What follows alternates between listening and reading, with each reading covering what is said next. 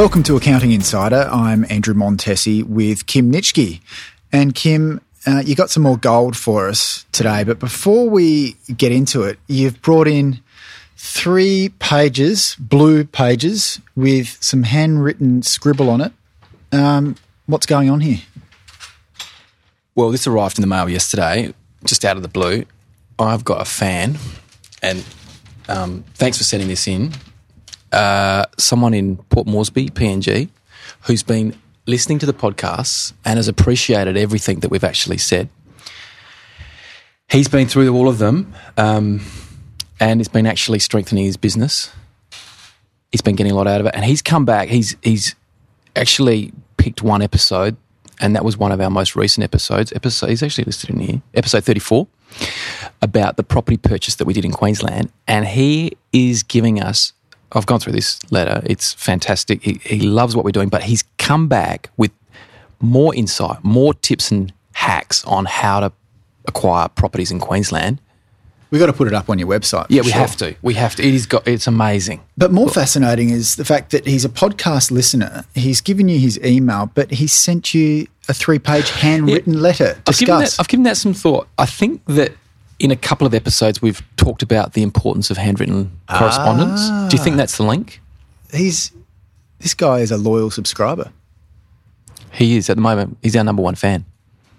Love it. He's the number one ticket holder.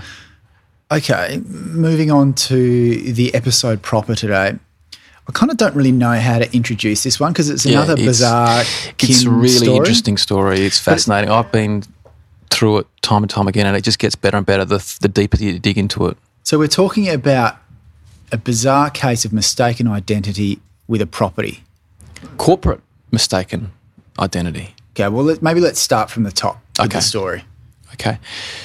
So I was having lunch with a friend of mine who's an accountant about four or five months ago. And just in the course of the conversation, he just mentioned to me that he had an interesting piece of correspondence come to his office. And so it was a letter for $50,000 in unpaid council rates from the Perth Council.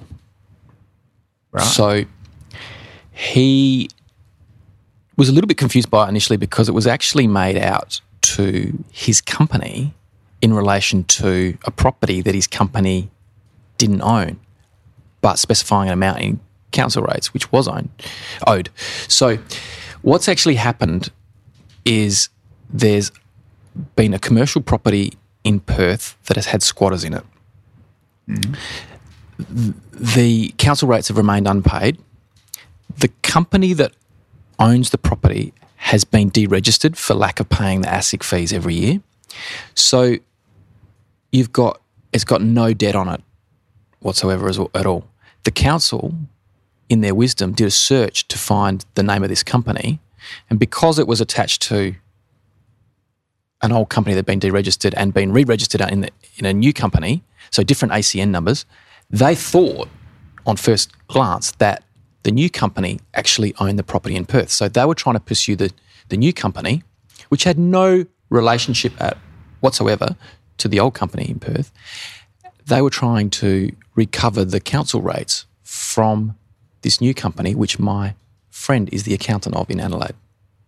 So what we've got here is you've got in a nutshell, a million dollar property in Perth, 50,000 in unpaid council rates, all about to be auctioned. He was given like a day's notice on this letter, and he was actually contacted.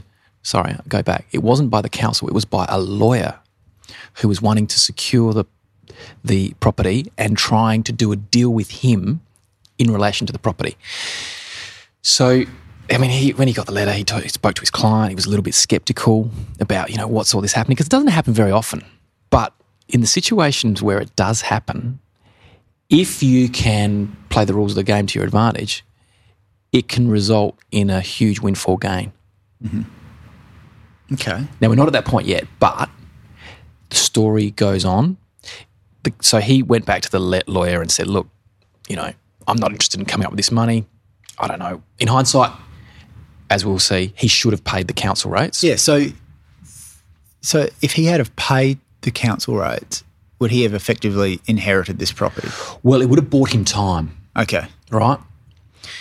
Um, now, the horse has sort of bolted to some extent. The property has been sold. The council rates have been clawed back by the council. So it might be a dumb question, but who sold the property? Uh, the council. So the council. They appointed an agent. so the council has ownership of it. They have exactly, and they are now sitting on the money. So the property went to auction, achieved a million dollars. They were only allowed to take their, uh, you know, fifty thousand in unpaid council rates back, plus the legal fees and everything associated with advertising. It's got to go through government gazettes and all of that. But once it has, that money now sits in their trust account for six years until statute of limitations kicks in. So what they got nine hundred grand, Nine hundred and fifty nine sitting there, sitting there. which they can't touch. But in my opinion, it's still up for grabs. Now, what needs to be done is someone needs to come in, re register that company, which you can do, costs two or three thousand dollars, and find the shareholders and directors and do a deal with them. Okay. Right? And you've done a little bit of research, haven't Yeah, you? You've yeah. discovered the director. Well, this um, customer of the accountant, this client, he did some research and he's pretty clever. He's probably done what you and I would do. He went to the white pages, must have been a unusual last name, but he found a person with a similar name in Sydney, rang the number. Wasn't the same initials, but similar. Well, not similar, but it was the same, same last name. He must have had quite a few phone calls that he's made. Ended up getting onto this gentleman who was the previous director and secretary and shareholders' brother in Sydney and had a chat with him. He said, Oh, that's my brother's company, and my brother's now living in Fiji. Here's his telephone number and his address. I bet he's very happy with his brother for doing that. Um, well, this is the part of the story which we don't know. We don't know why he's in Fiji, but the story goes that the two brothers were in partnership and they had a printing business in Perth.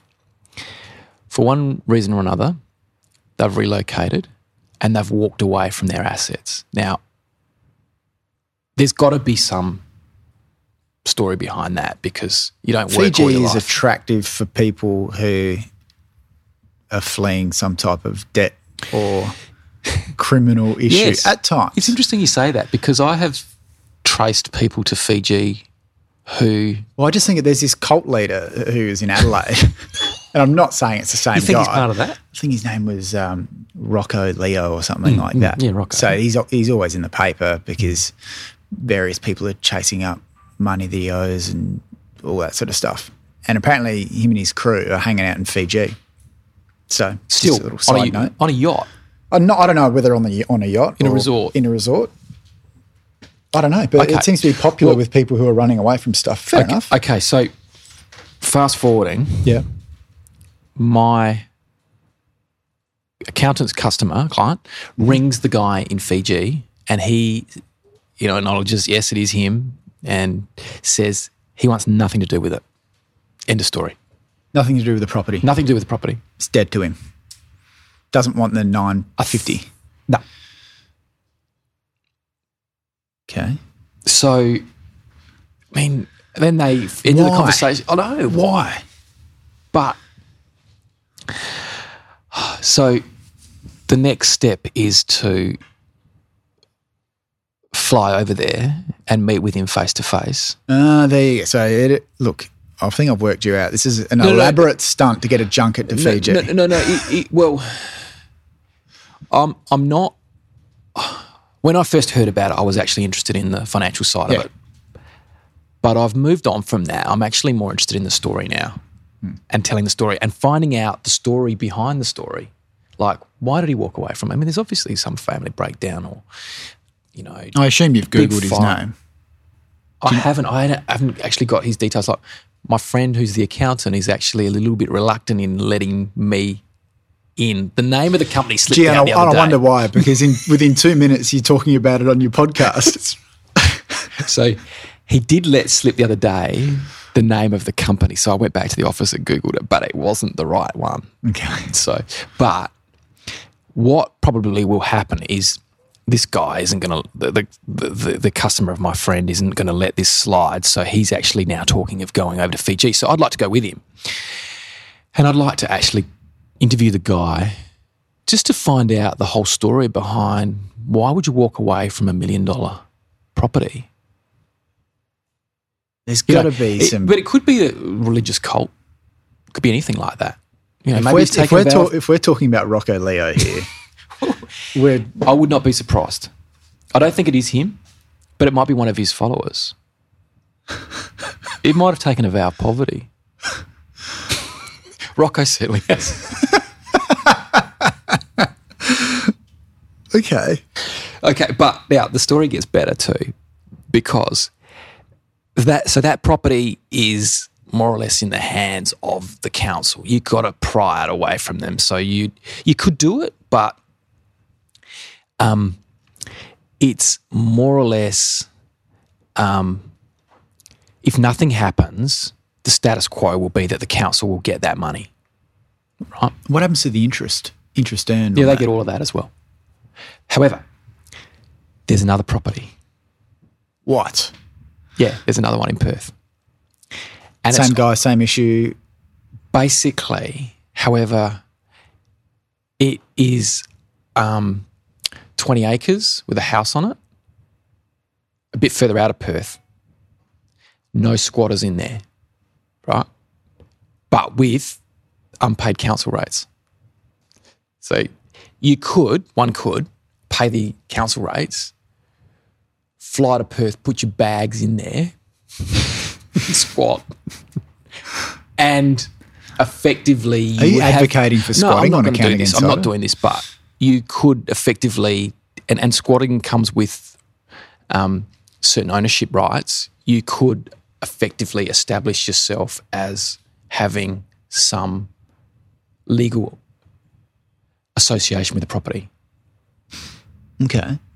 So, Just- gi- given lessons learned from the first property, are you going to have a little sniff? No, I'm not. I'm not. Why? But, but again, um, well, I, you know, I, I just, I don't think it's the way to acquire property as a business model. It goes know- against your model of handwritten notes to old ladies who own houses in the eastern suburbs. I've never bought a house off an old lady.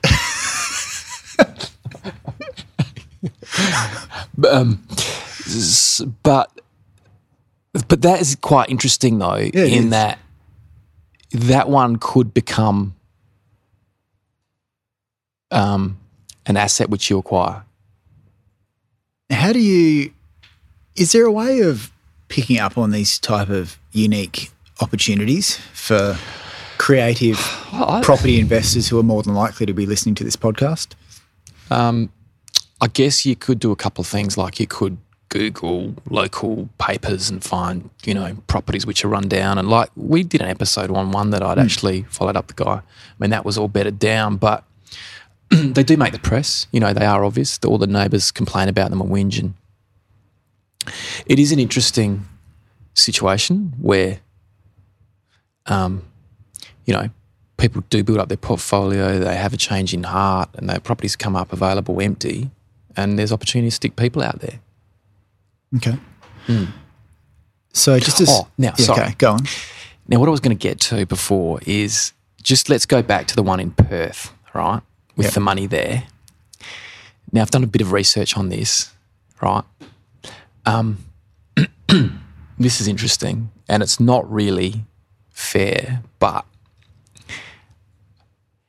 anyone, this is this idea, but it, it, I've, I've run this by some people and it stacks up.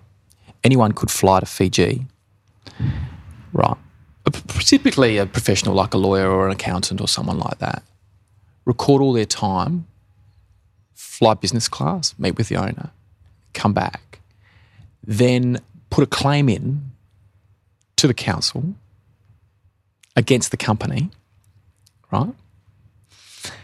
Then, like, basically send an invoice to the company for the time that you've inv- invested in trying to locate the shareholders, directors, and reinstate the company, right? So you're, you're running up an expense account. But who who are you acting for? You're acting for the company. But don't you, isn't there some type of engagement letter or something that you would need to sign? Nothing. No. Right? So all of a sudden, that company, the Perth, which, which the Perth Council has now um, taken charge over, effectively, owes you money. You can send them a statutory demand, demand the money in 21 days, right? Then appoint a liquidator when your bill's not paid. They step in and they pay you the money out of those funds. This, is, this whole story, this whole episode is just on another level.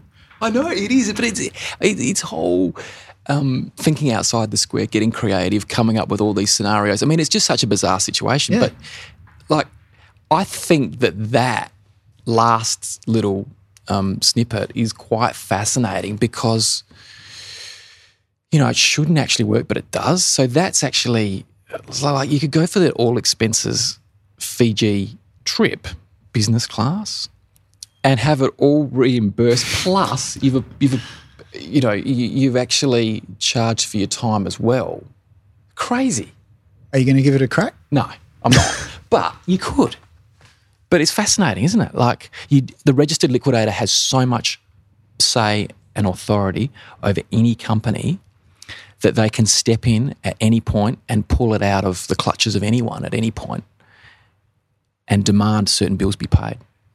That's the system. Wow. So, just to summarize, what's the next steps with this story? Because with Accounting Insider, we've got we've got a few layers happening at the moment Mm, on the do, show. we do, we have got your your Kent Town acquisition that you're still working on. Yeah, yeah. Um, and now we've got the uh, the, Perth story. The Perth property. Yeah. Um, so the next step really is I'm getting in touch with that client to just work out whether there's a trip to Fiji happening. Um, if he goes, I will probably talk to him beforehand and afterwards. I don't think I'll go with, but I would like to actually give him my um, insight into the situation, like you know how I'd play the game if I was actually face to face with this guy and use some of my negotiating tips to um, try to convince this gentleman to um, work with him. Um, and so that will happen. And then I would actually just like to get some more information on that one that's still available, um, just to maybe just Google map it, you know, just find out some more information and potentially speak to the brother in Sydney. So just, I I think that just going down all those little um, routes will just further add to the, this very interesting story. So we'll put this on a to be continued for Accounting Absolutely. Insider. Yeah. If you haven't already, sign up to the mailing list at accountinginsider.net. Thanks for listening. Just one more Oh, thing. hang on, yeah, good, One more go. thing. Yes, sorry. If there are any people out there listening who have got interesting situations like this, can they please email us? Hmm. You know, for comment, feedback, whatever.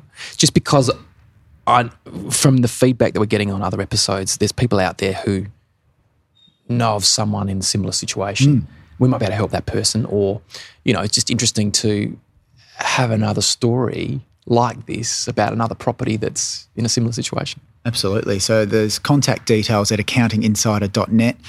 Kim, your email is kim at nitschkinancaro.com.au. Yeah. Thanks for listening.